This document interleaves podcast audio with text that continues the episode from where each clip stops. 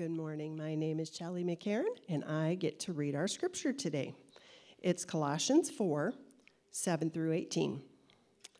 Tychicus, will you tell us all? Um, will you tell all about my activities? He is a beloved brother and faithful minister and fellow servant of the Lord. I have sent him to you for this very purpose, that you may know how how we are, and that he may encourage your hearts and with him Onesimus, our faithful and beloved brother, who is one of you. They will tell you everything that has taken place here. Aristarchus, my fellow prisoner, greets you, and Mark, the cousin of Barnabas, concerning whom you have received instructions. If he comes to you, welcome him. And Jesus, who is called Justus, these are the only men of the circumcision among my fellow workers for the kingdom of God, and they have been a comfort to me. Epaphras, who is one of you, a servant of Jesus Christ, greets you, always struggling on your behalf in his prayers, that you may stand mature and fully assured in all the will of God. For I bear him witness that he has worked hard for you and for all of those in Laodicea and in Hierapolis. Luke, the beloved physician, greets you, as does Demas. Give my greetings to the brothers at Laodicea and to Nympha the, and the church at her house. And when the letter has been read among you, have it read also in the church of the Laodiceans. See to it then that you read the letter from Laodicea. And say to Archippus, See that you fulfill the ministry that you have received in the Lord. I, Paul, write this greeting with my own hand. Remember my chains. Grace be with you. Thanks, Shelley. Man, if nothing else, we got a bunch of uh, great names for Zach and Emily's kids, right? Well, it's so good to be with you. For those of you who don't know me, my name is Gary Osborne, and I'm one of the pastors on staff. I look forward to being here each and every time, just to kind of see and be encouraged by you and just what God is doing out here in Thornton. And I'm just so excited just to share what I've kind of been learning over the last few weeks as I've been kind of studying God's Word. For those of you who don't know, the last month we've been doing this series, How Do We Flourish and Love Like Jesus? And it really kind of is connected to different types of relationships. And I'm just excited because God has created us to be in relationships, Our relationships are a critical part of our life. And the reality is, sometimes relationships can be difficult and can cause us a lot of harm and heartache in the midst of that. And some of us, even it will, because of our hard relationships, it will lead us to isolation at times. But God desires our relationships to be healthy, to be encouraging, to be loving, so that we can flourish. Now, Harvard University did a study on what it means to flourish as humans. The study uh, com- complied evidence based activities and interventions that have been shown to promote well being. The study looked at factors around the aspects of human flourishing, including happiness and life satisfaction, mental and physical health, meaning and purpose, character and virtue, and close social relationships. The study concluded that there are four main, four main pathways to human flourishing that includes strong connections to family, meaning that you would have great relationships inside the family. That work was really important, that you had a meaningful place to contribute to the overall good of society. Education was part of it, that you would be a lifelong learner. And the fourth pathway is religious community. You heard that right. Harvard did a research study that concludes that to have the most fulfillment and life satisfaction as an individual, you need to be connected to a church that is building a Christ centered community of people fully devoted to loving God and loving others. Whoa, Harvard came up with that. No, that's, that's not exactly what it said, but you would be part of a community of people who are united in their belief and what it's all about. And I think it's a little bit funny because that's what the New Testament has been teaching us for the last 2,000 years that the church is critical to your life so that you can flourish. And the, the, church is the people of God, those who've been justified by God's grace through faith alone in Christ Jesus and are unified by the Holy Spirit. 1 Peter 2 9 says this But you are a chosen race, a royal priesthood, a holy nation of people for his own possession, that you may proclaim um, excellencies of him who called you out of darkness into the marvelous light. The true church is comprised of individuals who are connected to one another because they have been justified through faith and have believed in the death and the resurrection of Jesus Christ. And unity brings us together to celebrate, remember, and encourage one another to live as faithful followers of Christ. Hebrews 10:24 says this about the church, and let us consider how we may stir one another towards love and good works, not neglecting to meet together as some, as in some are in habit of doing, but encourage one another all the more as you see the day approaching. The church gathers together regularly. It is the organism that Jesus left for his people to grow as faithful followers of Christ. Harvard University concluded what the Bible has been teaching for many, many years that to flourish as a human, you need to be part of a spiritual community that is critical to your overall health, happiness, well being, and life fulfillment. So I believe that Colossians 4 is going to give us a great picture of what it looks like to be a part of a church that is flourishing. Sometimes in passages like this, if you're anything like me, we tend to skip over them pretty quickly because there's a lot of hard names to pronounce in them. And so it was like, ah, I don't even know what's that there. We read these names, we're not sure who they are. And so we go, we, we, we walk by them quickly. So this morning, I just want to take some time and say, okay, what does the Lord have in store for us as we look at Colossians 4? And so I have a few ideas that I want to share with you of characteristics of what it looks like to be a church that flourishes. Now, if I struggle with the names, I hope that's not distracting. I've listened to them repeatedly, but I hope that you will hear the message behind what we're trying to say this morning. So, here are five features of a flourishing church.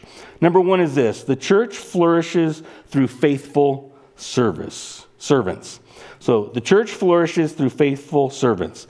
Tychicus, this is uh, Colossians 4 7 uh, Tychicus will tell you all about my activities. He is beloved brother and a faithful minister and fellow servant in the Lord. Repeatedly in this text, Paul uses the word fellow servant, faithful minister, faithful brother, fellow worker, and uh, so being part of the believer is what God has called us to do, is being part of the church. And God has gifted everyone with gifts of love, service, the ability to care and teach the community of believers. The Bible is clear that God has purposed each of us that we have unique gifts and talents to help the church grow to full maturity. In many of Paul's letters to the churches, he introduces himself even as a fellow servant, as a bondservant. Jesus says that the Son of Man did not come to be served, but to be a servant to all and give himself as a ransom for many. Jesus says, Whoever wants to become great among you must be a servant of all. But is more than being just a faithful servant. Um, that, the, oh, sorry. It's that words that I want to be a faithful servant because it's the, lear- the words I long for one day. One day I long to hear, Well done, good and faithful servant. It is the call for all of us believers to use the gifts given by the Holy Spirit for us as the church to flourish. Ephesians 2 says this So we are God's workmanship, created in Christ Jesus to do good works, which God prepared beforehand that we should walk in them. Like God has gifted each of us to do good works. We're his unique workmanship, and he wants us to serve the Lord. Ephesians 4 says this And he gave them apostles to, he gave some of them to be apostles, to prophets, evangelists, and to shepherds and teachers to equip the saints for the work of the ministry, the building up of the body of Christ, until we all attain the unity of faith and the knowledge of the Son of God to mature personhood, to the measure of the stature of the fullness of God. So, what it's saying is, God has given each of us unique gifts and talents for the purpose of building up the church to full maturity. And I am convinced that when we do not use our gifts and talents, that we are robbing the rest of the body of believers from, from growing to full maturity. We need, all need each other to be using the gifts that God has given us so that we can grow into the likeness of Jesus and flourish as a church. So, if we want to flourish as the church, we need to be faithful servants. God has called each one of you to serve in a unique way the body of believers so that we can become mature. The second one is this is the church thrives through encouragement.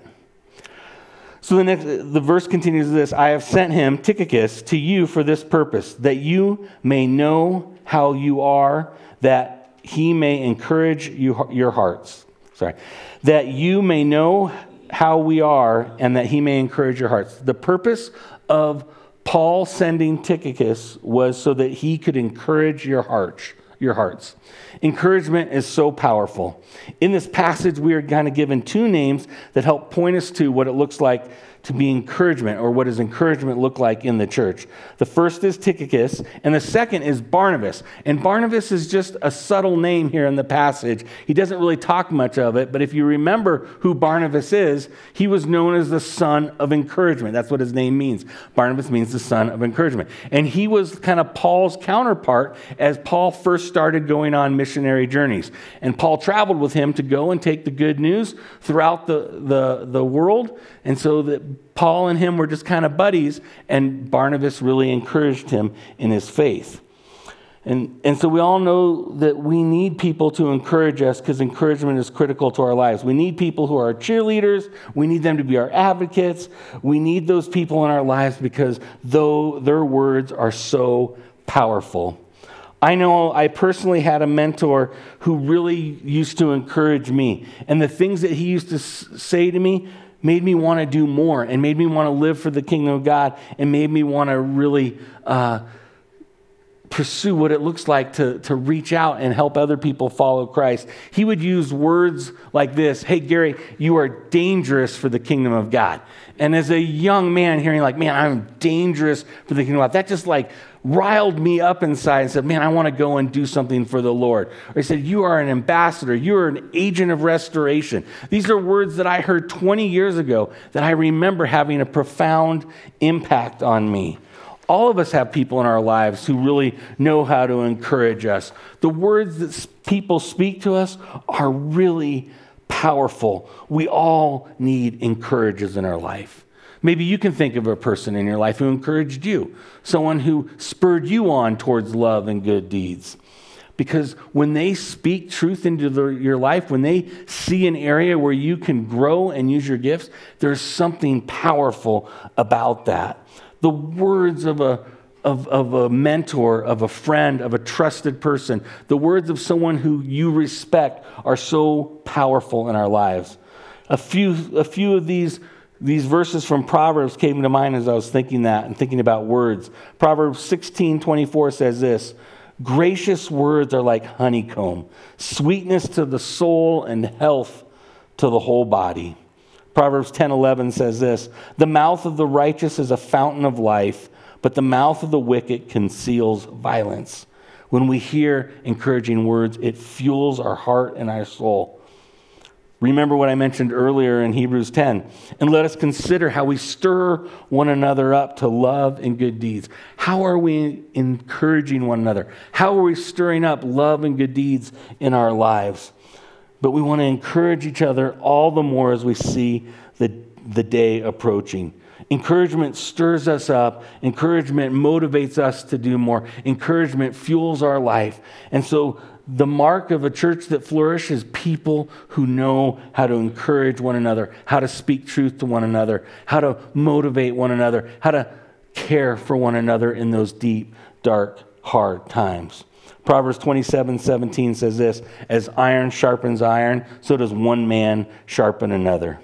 It is verses like this that give us a great picture of what we are called to in life, is how we're called to live, to encourage one another and sharpen one another. So the question is who are you encouraging?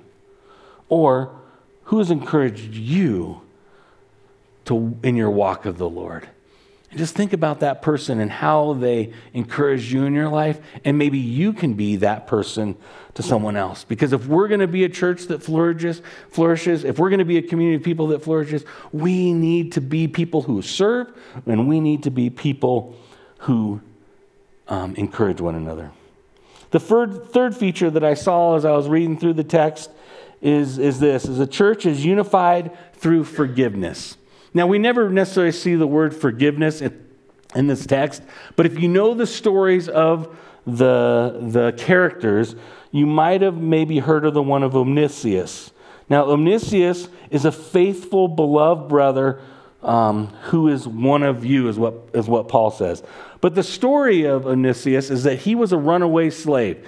And if you flip over, I think it's the next page in your Bible, to the book of Philemon, that's the story of uh, Onesimus, is that he was a slave to Philemon and he, he ran away from it, and then he comes to faith in the Lord. And so Paul is saying, hey, if we're going to flourish, or when you see Onesimus again, accept him back in because he is a true believer in the faith. This is what Philemon says. For this perhaps is why uh, he was parted from you for a while, that you might have him back forever, no longer as a bondservant, but more than a bondservant, as a beloved brother, especially to me, Paul is saying, but how much more to you, both in flesh and in the Lord. So if you consider me your partner, receive him as you would receive me.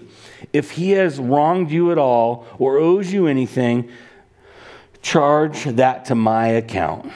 I mean, that's the, the encouragement here is, is, is Paul saying, listen, we need to be unified as the church, and the way we unify together is through forgiveness because this is an important part of our spiritual life. There's another little side story that you have to do some careful reading to see, and it's in verse 10 where it says, Mark, the cousin of Barnabas, concerning whom I've received instructions, if he comes to you, welcome him as well. If you remember the story back in the book of Acts, Barnabas and Paul, like I was saying, they would go out on these missionary journeys. But at some point, there was a strong disagreement all about Mark. Barnabas wanted Mark to join him on the journey. Paul did not want him to join on the journey. And because of this strong disagreement, Paul and Barnabas went separate ways. And here we are later on in the story, and, and Paul is saying, hey, if, if Mark comes back to you, receive him and welcome him back. There's this idea of reconciliation, forgiveness that is happening even in Paul's heart because he knows the biggest picture. And so, if the church is going to flourish, if we as people are going to flourish, we need to learn how to forgive quickly. It's an important part of our life is that forgiveness is something that we desperately need in the church and in our lives. And back in Colossians 3:13 where we kind of started out this series, it says bearing with one another, and if one has a complaint against another, forgiving each other as the Lord forgave you, so you also must forgive. When it comes to forgiveness, we should look at what Jesus says. For if you forgive others their trespasses, your heavenly Father will forgive you. But if you do not forgive others their trespasses, neither will the Father forgive your trespasses. The command to forgive others is, is a strong warning that's given to them. Doing life with others is going to require quick, uh, to forgive quickly. Forgiveness is an intentional decision that we all need to make when others commit a wrong against us. We need to release the anger and the resentment that we have for someone so that we can get things right with them and be in, prop, in, in right relationship. It needs to become a posture of our heart to forgive quickly, not needing to feel like you have been justified or that you get to uh, get what you need to, to, to be able to um, move on, but that you are able to forgive without anything coming back your way. We need to work at this hard because I know many of us have been deeply hurt by others. And this is just the reality of our life. We hurt others sometimes, and others hurt us. And so when someone has hurt us, we have to continue to work to forgive them so that bitterness doesn't build up in our hearts and that we are able to free those people and, in essence, really freeing ourselves. The reason that we can forgive others is because the Lord has forgiven you. So I ask this question this morning Is there someone that you need to forgive? Is there someone that has hurt you? Is there someone that you need to release? Or maybe you have hurt someone. Maybe you've done something to cause someone some pain. and you need to go to them and seek forgiveness. My encouragement, friends, this morning is if you're holding on to something, let it go because we don't want it to trap us. If your spouse has wronged you in some way, get things right with them. If you have a kid that maybe has caused you some grief in your heart, go things and make things right. If maybe there's a coworker or a friend at school, my encouragement if we are going to thrive as followers of Christ, forgiveness needs to be something that we work on on a regular basis. It's hard. This is not an easy thing to do in our life because there are some great wounds that all of us have felt over the years. But if we look at what's happening here as Paul's kind of thanking everyone and reminding everyone who the people are in the church, there's a couple of stories of real forgiveness that has happened so that we can be unified as the body of believers. So you can be right in your daily relationships. So you can be as one with your spouse. Forgiveness is going to be something that you need to put into place on a regular basis.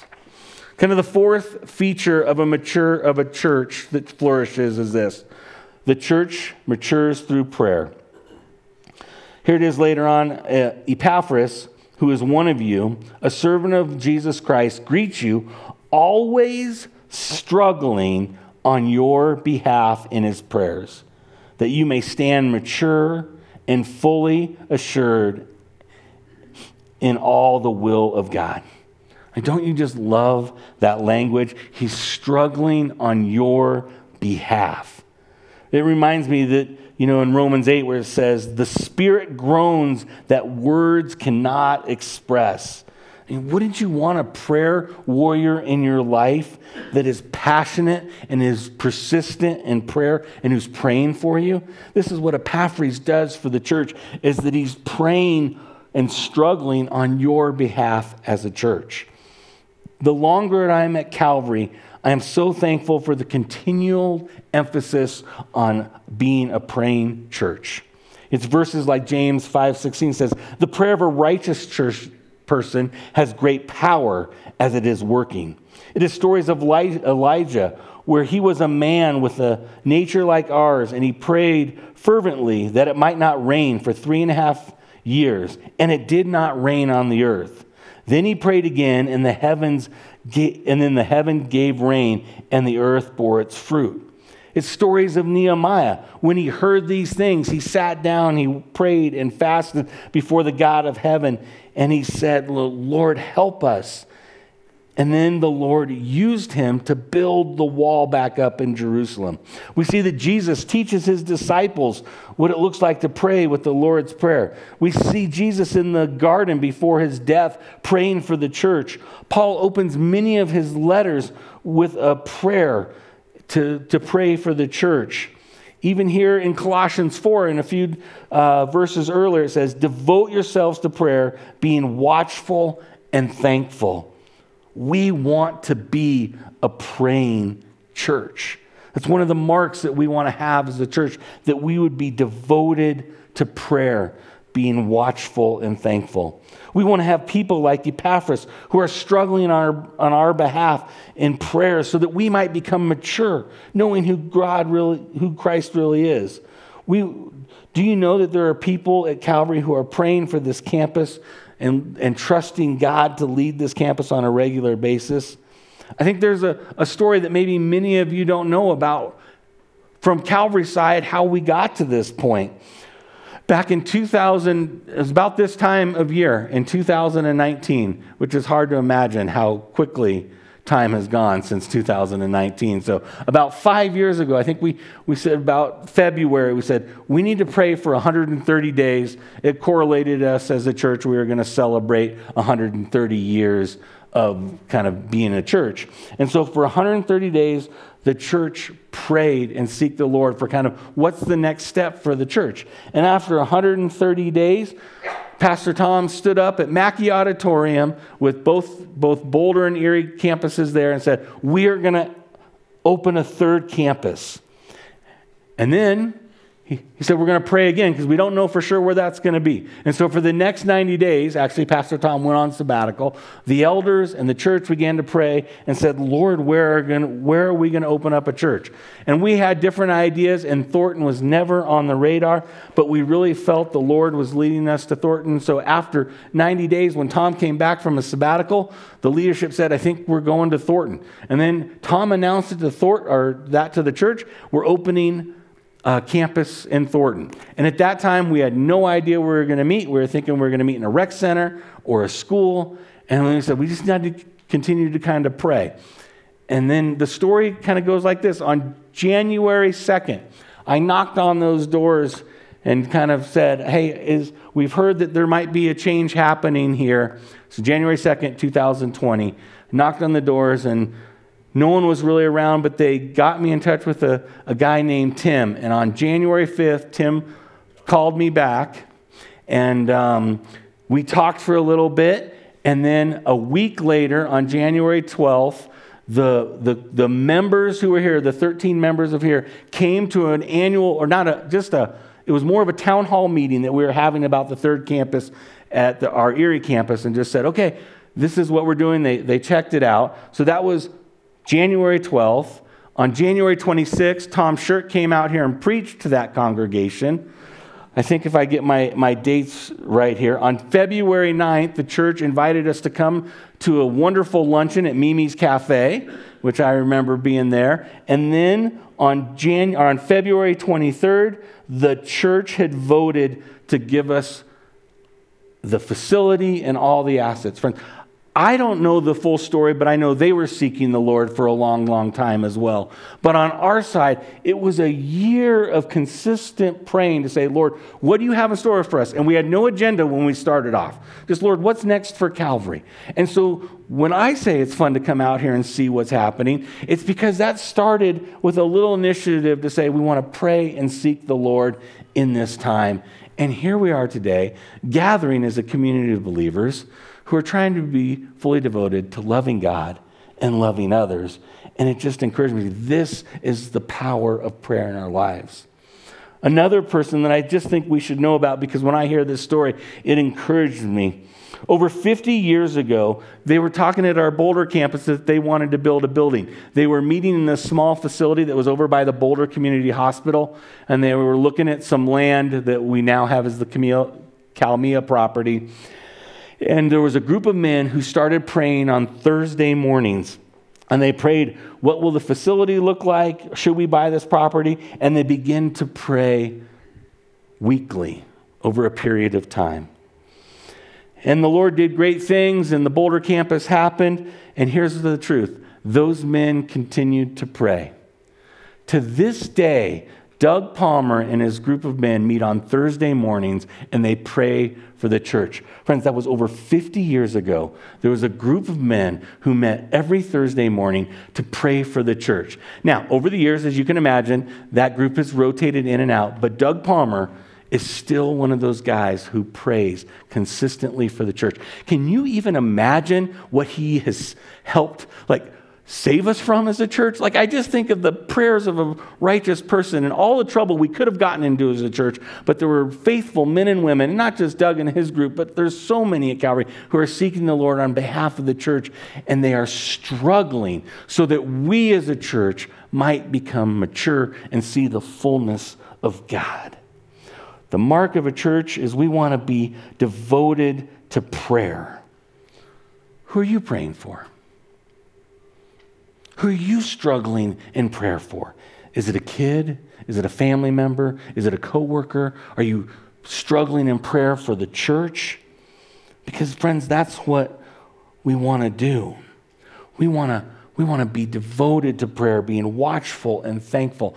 I hope that there's stories about some of you in this room one day said, I prayed for my kid for 30 years and they finally came to trust the Lord. Or I prayed for my uncle for 22 years, and then right before he passed away, he trusted the Lord. And I prayed for the church. We struggle through prayer, is what we want to do. This is the mark of a flourishing church. The fifth one is this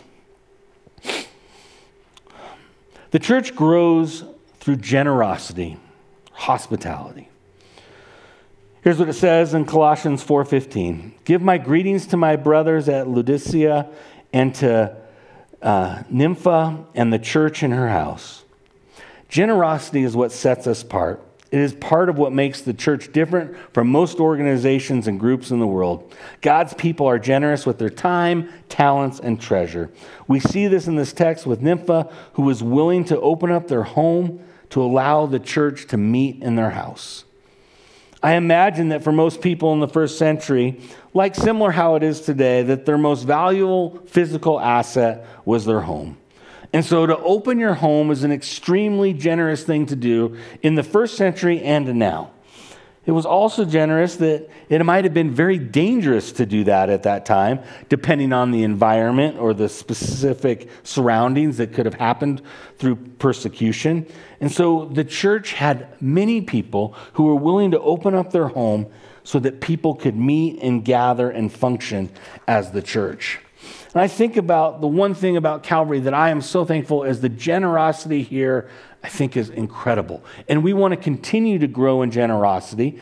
But I just think about even earlier this year, how the church raised $160,000 for outside organizations. Not for us, but to bless the community. And so that we were able to help our ministry partners around the world and locally, and also to help be a part of the problem of helping with attainable housing. And $160,000 was given through the Heart of Advent initiative. Over, over the years that we've been doing the Heart of Advent, to outside organizations, we've given over a million dollars. I'm amazed at the people of Calvary and how we've given, listen to this, friends, over one and a half million dollars, maybe, and we're closing in on two million to like um, college ministry efforts. So, Campus Crusade for Christ, Navigators. We just have had a heart over the years where the church has given almost $2 million to see students reached for the gospel. Roughly 10% of our budget now, close to $500,000 a year, goes to the outside community to tell people about the love of Christ. Now, generosity isn't just demonstrated in monetarily giving. I think of a couple of stories where generosity has just been demonstrated to me over my life. The first one is my parents. And my parents live in California, and you might have heard of a trip that happens here at Calvary in the high school ministry called the Iron Man. And the Iron Man was based off that verse I read here is iron sharpens iron, so does one man sharpen another. That was the whole deal with students is that we would help them encourage one another and sharpen each other in the faith. But the Ironman trip started in 1998, where 17 people drove to California, and at the time, my parents opened up their home and allowed 17 people to stay there for the week. Well, over the years, things grew because what high school student, and you got to put yourself back 25 years ago, didn't want to go to California over spring break? That was like a big deal at the time.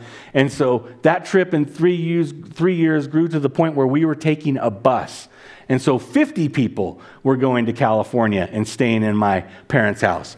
By the end, 85 people were going every year and staying in my parents' house. Now, I need you to flip what you might think my parents' house looks like. No basements in California, mind you. It was 1,900 square feet, three bathrooms, and we made it work and like we slept kind of just shoulder to shoulder. We moved all the furniture out of the house and placed it in the garage. And my parents gave up their house to 85 high school students every year for 20 years. Not only that, they would sleep in their van out on the street so that they could give up their room so high school students to do that. And here's the truth it was their anniversary every year we were there. So when I think of generosity, friends, that to me was a model of generosity. And it had nothing to do with what they could give monetarily, but it's what they could give out of what they had. My dad was a high school teacher. My mom didn't work. They didn't have a lot. They bought in California in the right period of time, but um, they, they just gave what they could because it was what they had to give to the Lord. I think of another family when we started the Erie campus and we were doing high school ministry there. I had this incredible family just say, hey, how can we help with student ministries? And we had kind of developed a different way. We were meeting in a home and we were kind of growing a little bit. And so they said, well, you can use our home. And so we would go to this family's house, and every Wednesday night we'd show up and they would say, Hey, why don't you bring the staff early and we will feed them dinner? Because staff were coming from work or from school. They just, they said, Come here. And so they started feeding staff. And at the time, there was probably, I don't know, eight staff, and then there was another 25 kids. And so there was eight staff, and then 25 kids would come later, and they had in their basement a refrigerator, and they just would stock it with soda. And so they every kid could go down there and every Wednesday night they could grab a soda and drink like three sips, you know, and place it on the counter. Never finishing it, you know, just but they were so generous with doing that. And over the 5 years that we met in kind of this home group ministry, it grew to over 100 kids were showing up and they would show up at this one house and then spread out to different houses. And then there was about 30 staff who would show up and the staff would come and they would feed them dinner every week and their basement was full of sodas for 100 kids, and they would still take three sips and place that go. And then they would make brownies for them for, to, to kind of conclude the night. I'm telling you, the generosity of the Gaskins was unparalleled because they wanted to see students reached for Christ, and they were willing to do whatever they take to do that. That's what generosity looks like. That's what the church needs to be like, is to be a generous church it encourages me so much to think about what does it really look like to be generous. And so the church grew. And let me, let me tell you this as well. I think about this all the time. After things were done, students would leave, I don't know, 9:30, 9:45. Kirk and Lisa would sit there with the adult leaders and a lot of them college age students and would just give of themselves until about midnight. We would just sit around until about midnight that night. And they were both had jobs and go to work the next day, but they just wanted to let their life model what it looks like to be a follower of Christ. And those were rich times. Even for some people in this room, I think they got to experience what that time was looked like. So, friends, the church grows through generosity. The last thing I want to share with you is this this is in Colossians 4:17 if you're still following along. And it said um, Archippus, I think that's how you say it.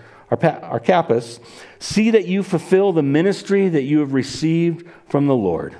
We learned that in the book of uh, Philemon, Archippus had also opened his home to the church that they could meet. And my hope today is that as we read this verse and we, we think about how does the church flourish, we read these words. See that you fulfill the ministry you have received from the Lord. This campus needs everyone to be fully bought into living out God's mission, to be fully devoted to loving God and loving others, to be willing to make disciples, teaching them everything God has commanded us to do. There's a great little story in Mark 14 about a woman who breaks an alabaster jar of very expensive perfume at the feet of Jesus. And the disciples are kind of uh, frustrated with her at the time for breaking that, which could have been given to the poor. And Jesus kind of changes the picture there and he stands up for her and he says, Wait a second, she has done a beautiful thing. And then these words echo in my heart all the time. He says this about her She did what she could do. We're not asking anyone to do more than anyone can do, but th- see this verse here? See that you fulfill the ministry that the, you've received from the Lord. See that you fulfill the ministry. Did you hear that? See that you fulfill the ministry that the Lord has given you. How are you contributing to the kingdom of God? How are you helping the church flourish? Is it through serving? Is it through prayer? Is it through generosity?